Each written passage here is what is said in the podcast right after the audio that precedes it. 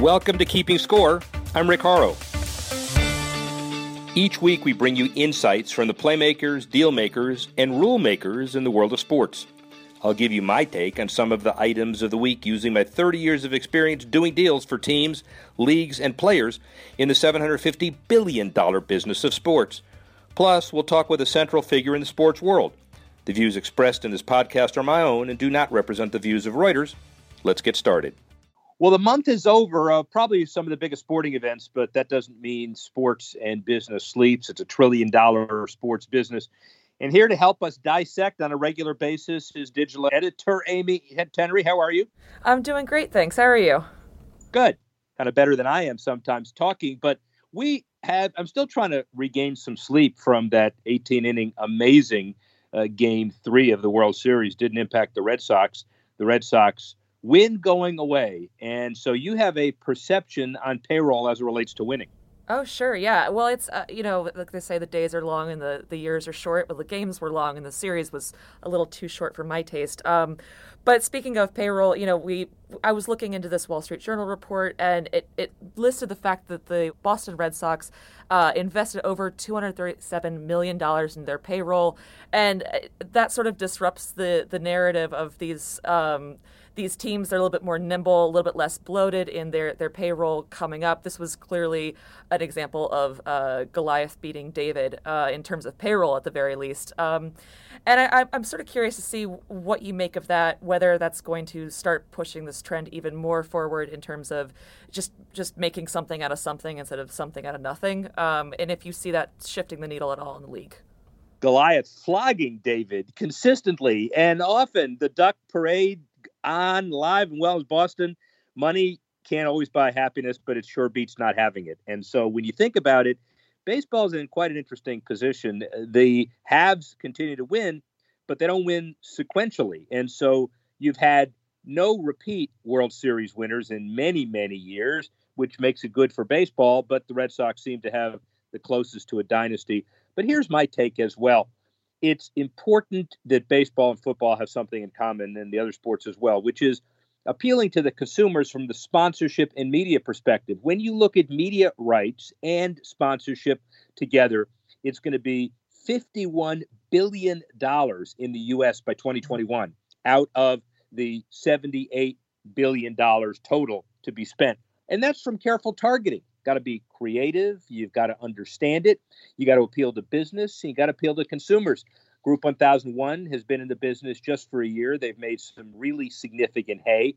They've got assets under management about $37 billion as of the end of last year. They're reimagining the insurance industry.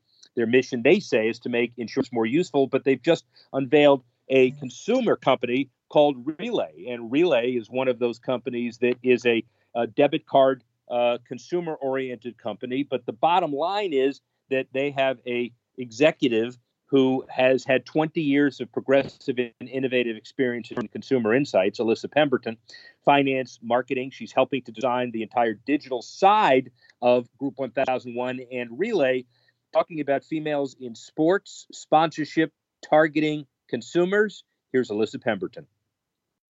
We're here at the Indianapolis Motor Speedway. We've been here for a while. This is the IWIT Championship Golf event sponsored by Group 1001, Dan Towles, but he also put together a lasting legacy, Women in Tech, the foundation. We have the whole process here with a day long seminar and a tribute to what Dan has done, which is put together an event that will allow for a foundation to be built to continue charity, philanthropic, women training, uh, urban development, a whole host of larger issues. But today we talk about digital media and the rollout of a particular company, Relay. Alyssa Pemberton, VP, VP and Head of Digital Marketing for Relay. How are you? I'm well. Thanks did for having me. Did I screw up that introduction? Everything okay? this close. this close. But it worked. But it the worked. bottom line is it it. worked. So you brought 20 years of consumer insights and experience, Citibank, Rosetta. Tell us kind of the elevator speech of how you got here. Absolutely. So um, really my career has been focused on a few things with a common theme, and that's really understanding um, how consumers think and helping to associate that with things that brands, brands bring to the market. Um, and that actually uh, has been done primarily through consumer research, both quantitative and qualitative. So very, very math focused, um, but applied to uh, marketing problems, right? So having had a, a, lot of experience in marketing and tech in different dimensions, um, I was fortunate enough to uh, speak to a former colleague who brought me into 1001 to help launch Relay. And launching Relay is really kind of, kind of the key to a general business discussion about the new millennium and how you use digital and marketing generally to launch a brand. Mm-hmm. You really came in at the ground floor. Started a company, it's consumer marketing oriented, but you are at the forefront of launching this brand. Talk about how how you're doing it generally and digital specifically. Absolutely. So the first step was we identified who our consumer was. What are characteristics from a demographic, behavioral, psychological, emotional um, perspective that makes this consumer tick and that we think would help attach them to what we're bringing to market. Um, and so once we established who our archetype was, we really did design the product around that consumer. We speak to that consumer in her language. Um, and as we prepare to roll out uh, digitally, we're leveraging all of those insights from the research to very specifically use data and technology to identify and um, build awareness amongst that consumer base. Business show, business question. Years ago, people would think digital would default to old guys like me who don't know how to use a how to use an iPhone 10. Today, agencies primarily are focusing on that. I'm not sure if the the uh, uh, uh, matrix has crossed yet, but today certainly digital is much more important than it was a few years ago, and the sky's the limit. Absolutely. I mean, our, our primary source of communicating with our consumers and finding them will be digital, right? We're doing other things, such as our partnership with sports, um, with IndyCar. Uh, our relay car has been running with yeah. driver Zach Veach. And, Very well done. uh, but but primarily and outside of that partnership, we are using digital media to find our consumers and marketing has changed. I worked in the world where really the tools we have in digital didn't exist. Um, and now we can find consumers where they are and speak to them in a space and a time where we believe they're receptive. Data collection, everybody's talking about that as the kind of new high issue world. Security issue, you look at venues, they want to collect information on tickets, concession, marketing, and everything else. And I'm sure it's in your corporate interest to maximize data collection through digital as much as you can. On the other hand, there are privacy and security issues. How do you reconcile all of that? So every brand should care about a clean ecosystem. Um, if we can't, if we can only reach consumers by somehow taking information from them that we don't deserve the right to have, it's not going to work long term. I think that's a very short-sighted way to look at the world. Of course, that data is rich. Of course, we want data, but there has to be proper uh, controls in place so that consumers give permission and understand what's being tracked about them. Um, and also so that platforms like Facebook and Google keep their inventory clean. There's a lot of fraud in the marketplace, and brands pay the price for that. So we all have a vested interest in protecting the consumer so that we can have a productive conversation with the consumer.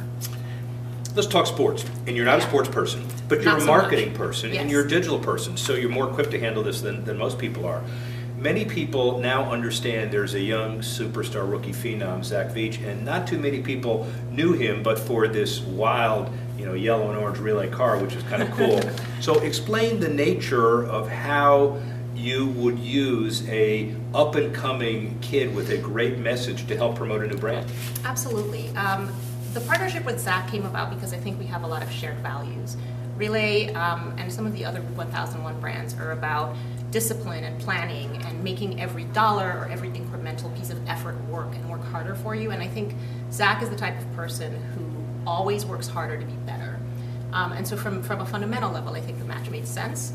With respect to digital and marketing, um, we are uh, sort of promoting the things that Zach's doing, and we are reaching out to Zach's fan base um, to let them know more about Relay and people who are interested in sports generally because we see an intersection there as well. And the fun thing is that the demographics of a Zach Veach, he's a kid. Yeah. So, I mean, not 16, but he looks like a kid. And so it's the early 20s millennials, but your job is to take that demographic and transpose it to relay and expand it therefore, right? Mm-hmm.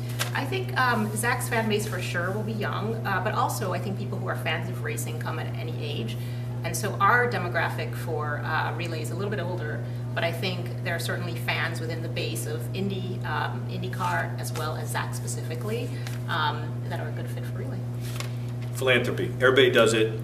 The philanthropic budget, we're told, in a trillion dollar sports business is now 12%. It was 8%. So everybody knows that they're either doing the right thing or they're supposed to do it.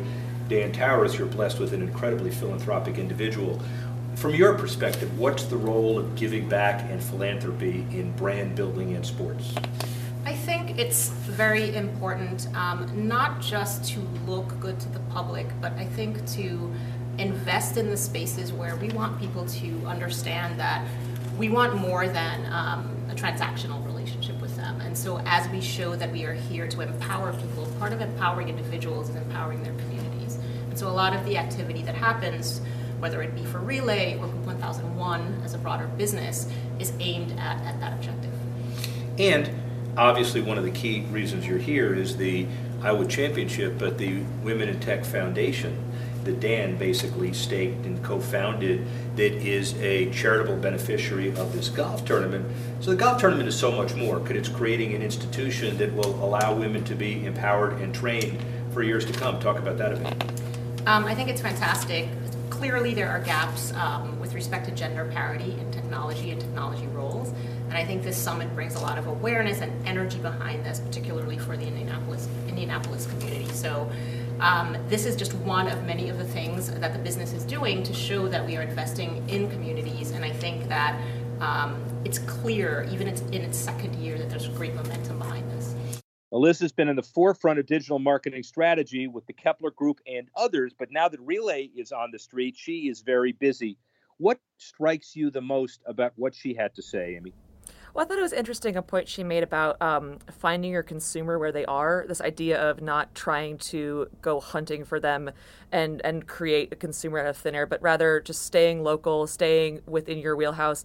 And it, it, it really to me tied in that IndyCar deal they made with Zach Veach. You know, they they didn't try to outkick their coverage with a sponsorship deal. They they stayed close to where they're based, where they're rooted, um, and in a tradition that's uh, cherished in Indianapolis. Um, at the same time, Zach Veach, he's he's young, he's 23, he's already making a major impact on the sport. I mean, he I think I read somewhere he began racing at like age 12.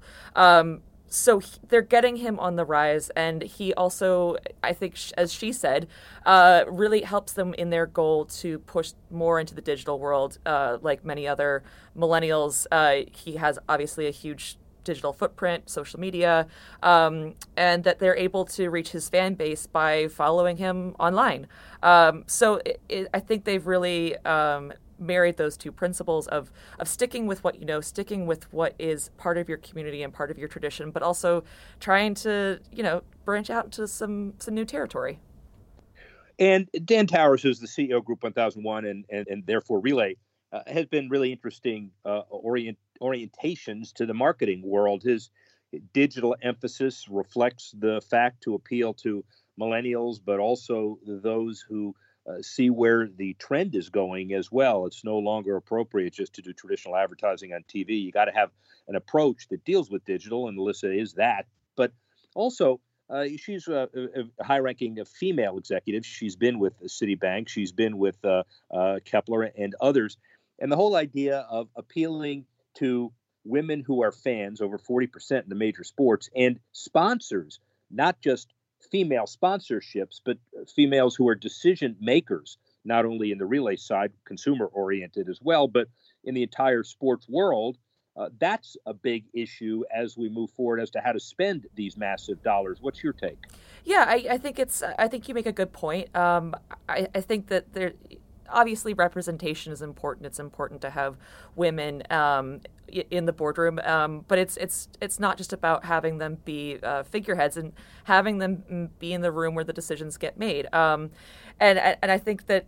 That's she's a great example of that. Obviously, she has an incredibly long career, and um, it sounds like she's really even just still getting started. So, um, I, I would like to see more more women like her making some inroads into sports sponsorship because I I don't I don't think it's just good for women. I think it's just I think it's just good business, personally. Well, yeah, and and, and actually, you know, the, the more there is a targeted marketing approach for the big corporations, and they realize that a significant number of, of fans are female and a significant more number of consumer purchasing decisions are made by females. Just a matter of time before the sponsorships become more heavily oriented where gender is not an issue, in fact. And that's what we're seeing as part of our entire business approach to all of this as we head into a very productive and prolific November. We'll all be there. Thanks for joining us. See you next time. Thanks for listening to this edition of Keeping Score. Our producer, Alex Cohen, associate producer, Freddie Joyner, assistance provided by Carlos Swadek, Tanner Simpkins, Jesse Leeds, and Jamie Swimmer, and the executive editor of Reuters Digital, Dan Colarusso. I'm Rick. Thanks again for listening. See you next time on Keeping Score.